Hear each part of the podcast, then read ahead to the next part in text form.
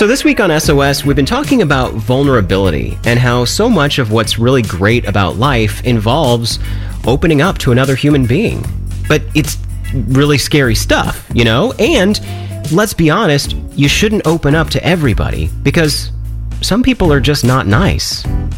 Dr. Brene Brown says the danger of doing that, of opening up to the wrong person, is that that person can easily become one more piece of flying debris in an already dangerous storm.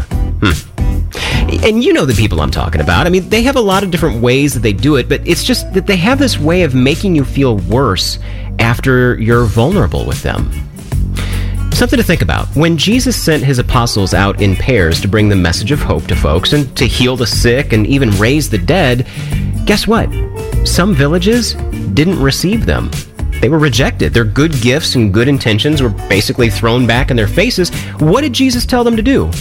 Shake the dust off your sandals as you head out of there.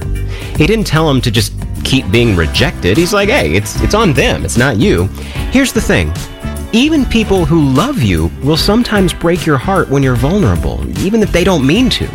That's just a part of life. But then there are some people, they don't mean well. They don't love you. And Jesus told his disciples that when they're dealing with evil, that they should be as wise as serpents and as innocent as doves.